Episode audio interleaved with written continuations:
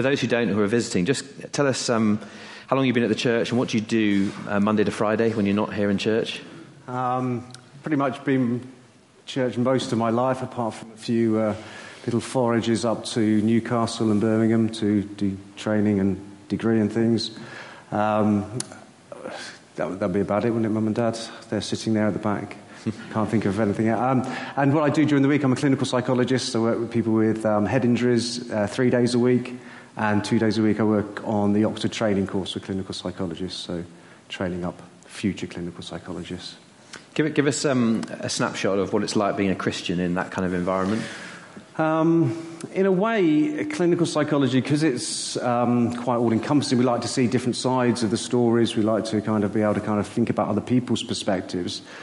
Um, clinical psychologists generally are kind of quite interested in the fact that I'm a Christian, I've got some Christian colleagues, and if I'm talking about Christian things, generally it's accepted as a, a, another interesting view on things. And I suppose the challenge is, is to try to get beyond that for colleagues when I'm with patients, it's very difficult to bring in um, my Christianity in, in, an overt way, um, only because that's not what I'm primarily there for. So it's more about when the opportunities do arise, being able to be kind of sensitive enough to be able to use the opportunity, but without kind of overstepping mm. the boundaries of what I'm supposed to be there for. And one, one last question. Uh, we're leading the Explore course together on a Tuesday mm. night. Just can you share with everyone uh, what is the Explore course? What are we doing? And how do you feel it's all been going? Uh, hopefully, what we're doing is helping people to explore the Christian message um, in a very open, relaxed environment, and to really to ask any questions that they have, people haven't really had answered um, over the course of their maybe Christian life, or maybe they're nowhere near a Christian life, but they're just interested to know what Christianity is about. So it, for me, it kind of encompasses quite a wide range of potential opportunities from people that have been Christians a long, long time that want to refresh themselves in terms of some of the kind of central tenets of Christianity, but also people who have got no idea about Christianity and um, are brave enough to come along um, to investigate it with a whole load of other people that maybe um, a bit further down that journey. Yeah, thanks. Well, do I'd encourage you. Please do pray for us as we lead that, and particularly pray for the group. We've just got a really great group on a Tuesday night. And we're really enjoying um, spending time together and learning together. So do keep praying. Uh, we're taking a break over half term, and then we'll be back uh, next week.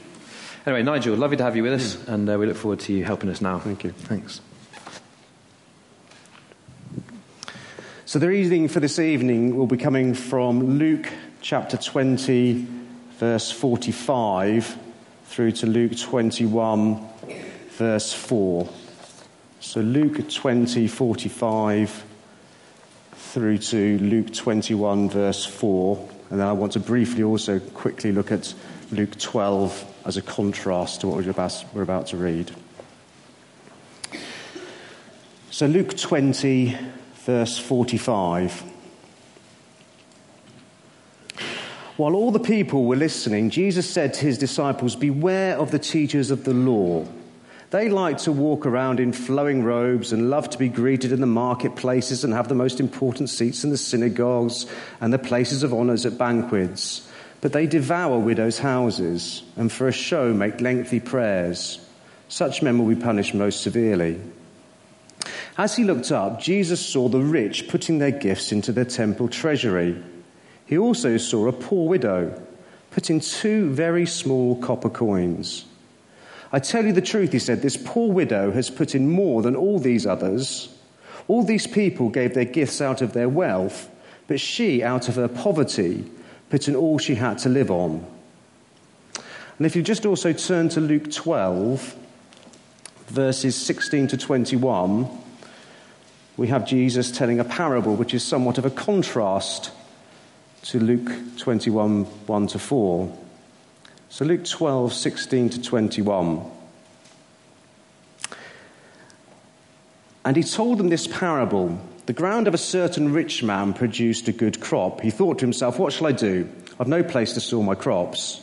Then he said, This is what I'll do. I'll tear down my barns and build bigger ones, and there I'll store all my grain and my goods. And I'll say to myself, You have plenty of good things laid up for many years. Take life easy, eat, drink, and be merry. But God said to him, You fool, this very night your life will be demanded from you. Then who will get what you've prepared for yourself? This is how it will be for anyone who stores up things for himself, but is not rich towards God. So, just before looking at these two contrasting sets of verses, and particularly this poor widow in Luke chapter 21 and thinking about this question that we have how much should I give? I'm just going to tell you a little bit about when I visit Budgens, um, most days when I'm working at the head injury service. Just around the corner from me, about 100 yards round the corner from the head injury clinic, is Budgens, and that's where I go pretty much every day for my sandwich, my banana. Um, and I buy the Daily Telegraph. Pretty much every single time. I'm a creature of habit, as some people probably know, and it's usually sometime during the morning I'll pop round to Budgens, um, get those things. Occasionally, I might buy a bottle of wine if there's one on offer. Um, they do good offers on Budgens, half price, not like Waitrose. So that's a good place. Um, sometimes I get that. Sometimes I get some anchovies for the one recipe that I do. Let's not get bogged down in the details though, because the, the point of this story is that once, probably about once a month outside Budgens, there's uh, a lady selling the big issue. And I think she's Eastern European, um, possibly Romanian, which would interest Dad. And she's there approximately once a month. And she's been there, same person, for probably two or three years now. And I've grown into the habit of buying the big issue from her. So much so that now it would feel uncomfortable if I didn't buy the big issue from her. She knows me. I say hello. I make a comment about the weather. I buy the big issue. I say, God bless you. That's my bit of evangelism along the way. And that's pretty much it. But if I was to analyse what happens when I turn the corner and I see the lady standing outside Budgens, it's not, I don't get an immediate positive feeling thinking, oh, great, I've got an opportunity here to give to the needy. My immediate feeling, if I was brutally honest, is a tiny negative feeling, just a little negative feeling of some money's going to go out of my account that would rather be in it. Um, and, and, and so it's not, it's, it's, it's not an overwhelming positive feeling that I have when I turn the corner and see the lady with a big issue, even though I know it's a good thing for me to be doing. I have some thoughts that go through my mind. I know it's a good thing for me to buy this big issue, to help this person in need. It's a good thing. I know it's the kind of thing that Jesus would want me to do. I'm aware of the parable of the sheep and the goats and the fact that actually giving to somebody who's needy and poor is almost like giving to Jesus. But I also have other thoughts that flit through my mind. I can't help them. There's thoughts about, well, am I being a bit exploited here? Is this person just fleecing the system here and sending loads of money back to Romania, like you hear the, on the news, Daily Mail? And so there's, uh, there's conflicting thoughts that go through my mind. Fortunately, my behaviour is that I'm continuing at the moment to keep on giving £2.50 to this person. But my feelings, my thoughts, and my behaviour are not all in line. And we might come back to that as we think about giving and how much should I give. Because what we have here really is two stories. We have two contrasting stories. We have a true story about this poor widow. This poor widow has virtually nothing to live on. And she goes and she gives these two small copper coins.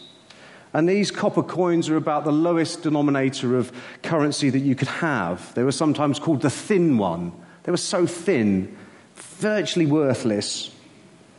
And they were all, these are all that she had. These are all that she had to live on. And in many ways, she did something stupid. She gave it all away to the temple treasury. She couldn't afford to do that. She went to a bank manager and said, This is what I've done today. He would probably think she was a bit silly. And by many standards, you would say, Well, that's just irresponsible. And yet, Jesus praises this. Pra- he praises this. And then we have this contrasting story, this made up story of Jesus, this parable. And you have somebody that, on one hand, seems to be doing something very sensible. He's preparing for the future, he's investing what he has for future, future things. He's, he's, got some, he's got a lot of stuff, but he wants to make sure that that maintains it in the future. He seems to be kind of sensible and prudent with his money, and yet he is rebuked. Here's the one that says, You fool you fall. And when I read these verses, and maybe you likewise, it can be quite uncomfortable. It's uncomfortable for me when I read the story of this poor widow giving everything she has to God. Because it feels to me like I'm a million miles away from that attitude a lot of the time, if not all the time. I can barely imagine giving everything I have to God and relying completely on Him. But I'm not a million, million miles away from the parable. You'd only have to tweak that a little bit before I would start to be thinking, oh dear, that could be speaking to me. And this is not what Jesus is saying, but if Jesus was saying, look, he's a Christian person, and this Christian person lives in the fifth richest country in the world, in the most affluent time in history ever, and they live in one of the most affluent areas in one of the most richest countries in the world. They have a decent job, they have a decent disposable income, they've got a pension in place that's pretty okay. They're even paying their direct debit of 10% every month to the church. It's a bit like their God tax. And then once all that's out of the way, this person just feels, well, I can do whatever I like with the rest of my money now. Got rid of all my obligations. The rest is mine to do what I like. That's not a million, million miles away from what Jesus is saying. And it's a, an attitude and a relationship with money that I think I can start to identify with if I'm not too careful, and maybe we can. Because clearly, Jesus here is not interested in our money per se. If he was, those two small copper coins would be meaningless. God doesn't need our money. What he's interested in is our attitude to money, our relationship with money, the meaning that money has for us, and in that, in relation to God. Are we increasing a God centered, generous, sacrificial attitude towards our money? Or are we tending, maybe without even realizing it, towards a more me centered, self indulgent one? And that's the contrast, I think, in these two accounts. Now, I'm going to tell you a story. You may have even heard this story before. It's of me, age 12. It might not even be true, um, but run with it anyway. Imagine me, age 12. Uh, I've supported Queen's Park Rangers, I've always have, and if you can barely imagine this, this is the true bit. Queen's Park Rangers at that time were one of the best teams in the world. They were fantastic, top of the league, played beautiful football, a bit like Barcelona and Real Madrid combined. Uh, first division, easily, easily running away with it. We weren't the team that's languishing in the championship as we are now. They're a great team. And I support Queen's Park Rangers. And one of the great things about Queen's Park Rangers is that their away strip is just fantastic. It's red and black, red and black hoops. It looks really, really good. And I want one of these Queen Park Rangers race space but they're quite expensive 50 quid, something like that. Um, five children in the family, that's 250 if everybody's going to get one of those kinds of things. So I ask mum and dad, is there something I can do on a regular basis? And if I do it enough, then I'll get my Queen's Park Rangers away strip. And mum says, well, actually, what you could do, you could regularly do the washing up, and when you've done a certain amount, um, that'll be enough to go and get the away strip, Queen's Park Rangers, black and red hoops, fantastic. And immediately, my question to my mum is, how many times? How many times do I need to do the washing up in order to get the away strip? And that one question, that one question tells me something. It tells me, first of all, that washing up is unnatural and hard for me. It's not something my feelings tell me I want to do. It's unnatural and hard. I'd rather not do it if I could. It also tells me, that question, that I want a rule, I want a law that tells me what can I do the least of for the most reward? I want to do the least of this for the most reward. I want a rule, and then I'll obey that rule, and the contract will be fulfilled. And what it also tells me is that I'm not interested at all in being by nature a washer of dishes. I don't really want to be particularly characterized in my life by acts and attitudes of dishwashing. That's what it tells me, that one question how many times do I have to do it? And in a sense, that's not that dissimilar to maybe some of the questions that we ask about our giving. Why is Jesus interested in drawing our attention to money? Because he says some pretty radical and uncomfortable things when you hear what he says to some people about their money. Well, I think part of the reason is that money can be like a symbol or almost a crystallization, um, a kind of shorthand of other important areas in our lives. It's almost like it's a condensed version of the kind of power that we have. The more money we have, potentially the more power we have in our lives. It can be a shorthand and a crystallization of the self reliance that we can have in our lives. It can be a shorthand for the independence that we have in our lives. We are by nature, our fallen nature, competitive and comparative creatures, unconsciously and consciously to a greater or lesser extent. So, the status, it can be bound up in status, it can be about attractiveness, it can be about value, but possibly most of all, it can be about security. It can be our attitude to where our security lies, a condensed version of that. So, Jesus draws our attention in this account that we have the widow and the account that we have of the rich man of almost two stories that we can have in our lives about money. We can have a story in our lives that says, Look, I've got money. I've kind of earned it. I have earned it. So, kind of, I deserve this money. Um, I've paid my debts. I've paid my obligations. I've paid my taxes. And it's now mine to spend and invest as I see fit. That's a fairly bog standard, I would say, attitude towards money in 21st century Western culture. But Jesus draws our attention in a way to this widow, and there's another story. The, the story that says, Everything I am and everything I have comes from God. The money that's in my pocket, the money that's in my account, is that which God has just allocated or lent to me. It's lent to me to invest in good works for His glory.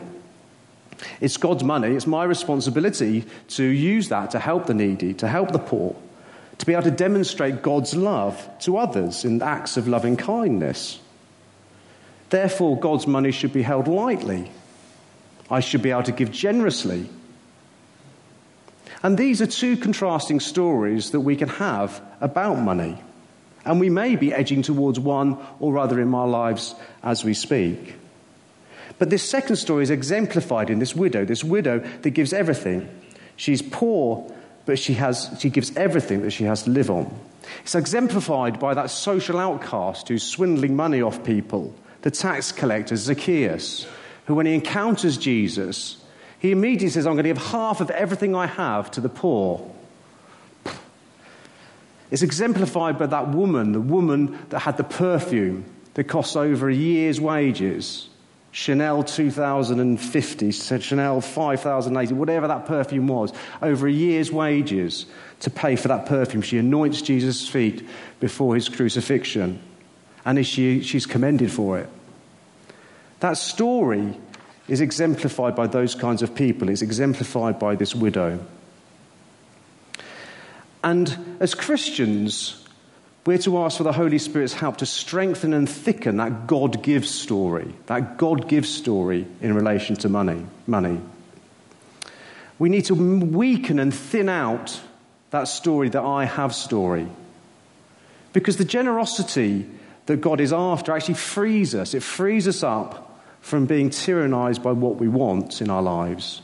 It frees us from the tyranny of the self delusion of self reliance and self security. There is no self reliance and self security. Everything we have and are comes from God. And sometimes I think we want a God that's kind of kind and indulgent so that we can be indulged. But we don't. We have a God of fierce love, a God of appalling goodness. And that requires us to become more and more like Him. So it's our attitude and our relationship and the meaning of money in our lives that Jesus wants to draw our attention to. However, as I come back to my encounter with the lady with the big issue, feelings, thoughts, attitudes may not always be in line this side of heaven. Often not for me. We want a rule. Well, Jesus actually, I don't think, ever really comments on a general rule for giving apart from once. And that's in Matthew 23, verse 23 think it's the only time that Jesus comments on a general rule of giving, bearing in mind that there is the tithe of the Old Testament, the tithe that everybody is aware of in this culture. He says, Woe to you, teachers of the law and Pharisees, you hypocrites! You give a tenth of your spices, mint, dill, and cumin, but you've neglected the more important matters of the law justice, mercy, faithfulness. You should have practiced the latter without neglecting the former. It's almost Jesus is saying, well, okay, okay, if you need a rule to get you started, it's not about rules, but if you need a rule to get you started, that 10%, is a good place to start. Mustn't stop there. Mustn't stop there. It's not that dissimilar, I think, to when Jesus tells us about forgiveness And Peter says, Well, should I, give, should I forgive somebody seven times? And Peter was being generous there because there were rabbis that interpreted the Old Testament and said, Look, just, give, just forgive three times and that's your lot. You've done what you need to do. There are some very generous rabbis who says, No, it needs to be seven times. What does Jesus say? 77 times seven. I want an attitude of forgiveness. I want an attitude of forgiveness. So, this strengthening this story about our, our giving is strengthening that bigger story about being perfect. We're told to be perfect, to sin no more. And of course, we need the Holy Spirit's help for that. How can we, how can we progress along that journey without the Holy Spirit's help? But it may be at times that our behavior has to lead the way. The behavior leads the way of the attitudes and the feeling. Acts of the will through our behavior leads the way for our attitudes and our feeling. And coming back to the big issue and my conflicts of giving my £2.50 that I can easily afford. So I've given this lady £2.50 pretty much once a month for the last few years. It's two weeks before Christmas. It's now £3 the big issue because it's a Christmas special. You can imagine my feelings to that, can't you? I give my three pounds. I comment on the weather. I say, God bless you. And she hands me an envelope. I walk away. I open the envelope, and there's a cheap Christmas card in it. That's very nice. I feel guilty immediately. I haven't bought her a Christmas card. And inside this Christmas card is this little photocopied bit of paper. And it has some writing on it. And the writing on this photocopied piece of paper is Psalm 41. And it says, Psalm 41, verse 1 Blessed is he that considereth the poor, the Lord will deliver him in time of trouble.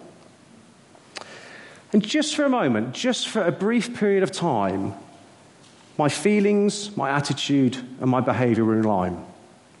I had the feeling that actually I had done something for God here. This, this, was a, this was a God thing that I'd been involved in. My begrudging £2.50 three pounds, not more than probably 40 quid over the whole year. And yet, that changed that. Just knowing that that might have been a small part of doing God's work. Very briefly, my feelings, my behavior, and my attitude were in line. So, God is interested in our attitude, He's interested in our relationship with money possibly because it may be a shorthand, a crystallization of other important areas of our lives. He wants, through the Holy Spirit, for, for, for our God gives story to be stronger and stronger and stronger. He wants that I have story to be weaker and weaker and weaker in our life. Because the more we are the God gives story, the more we are generous, it's going to free us from the tyranny of the delusion of self reliance and self security. And it's almost if they're saying, well, well, I need a rule to get me going. I'm so far away from that journey. Well, okay, 10%. That's a good place to start. But don't stop there. And I just want to finish by um, reading a little quote of C.S. Lewis because everybody expects me to, and it's appropriate in this case.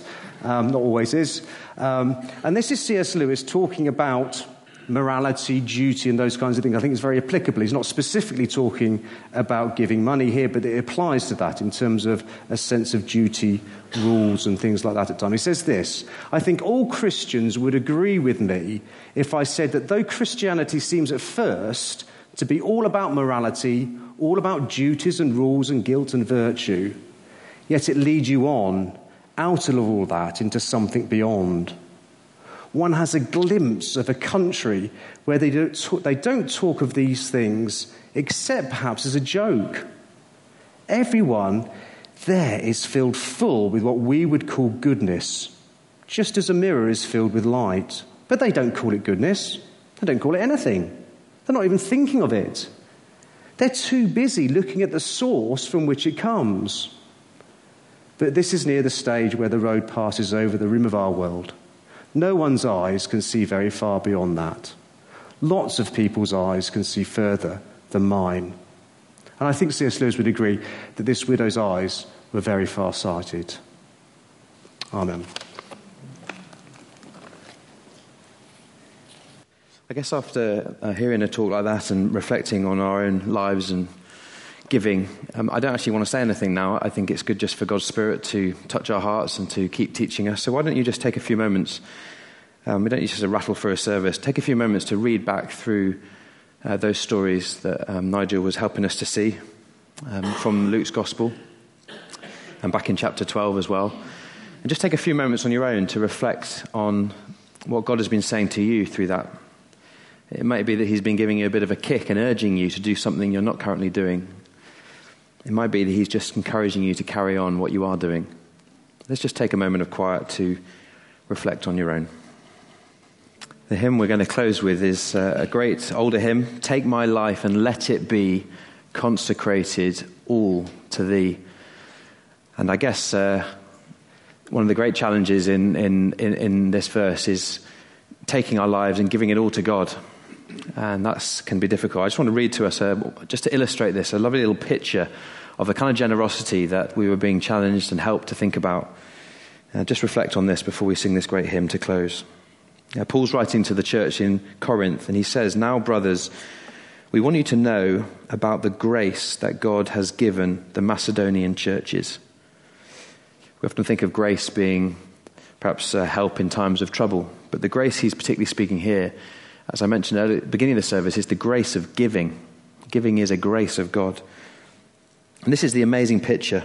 Out of the most severe trial, their overflowing joy and their extreme poverty welled up in rich generosity.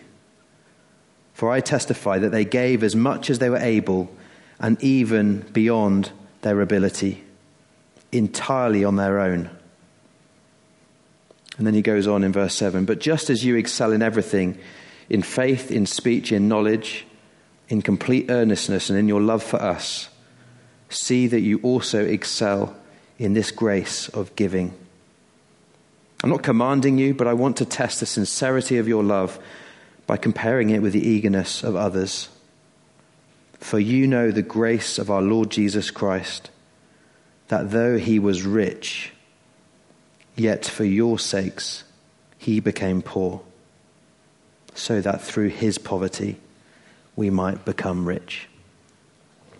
Friends, that is the gospel motivation to want to be generous with our whole lives, including our wallets, because God has given us everything. So let's stand and sing this hymn together to encourage each other in the graces of giving and to declare our desire to want to go into this week and honour God with all that He has given us. Shall we stand and sing together?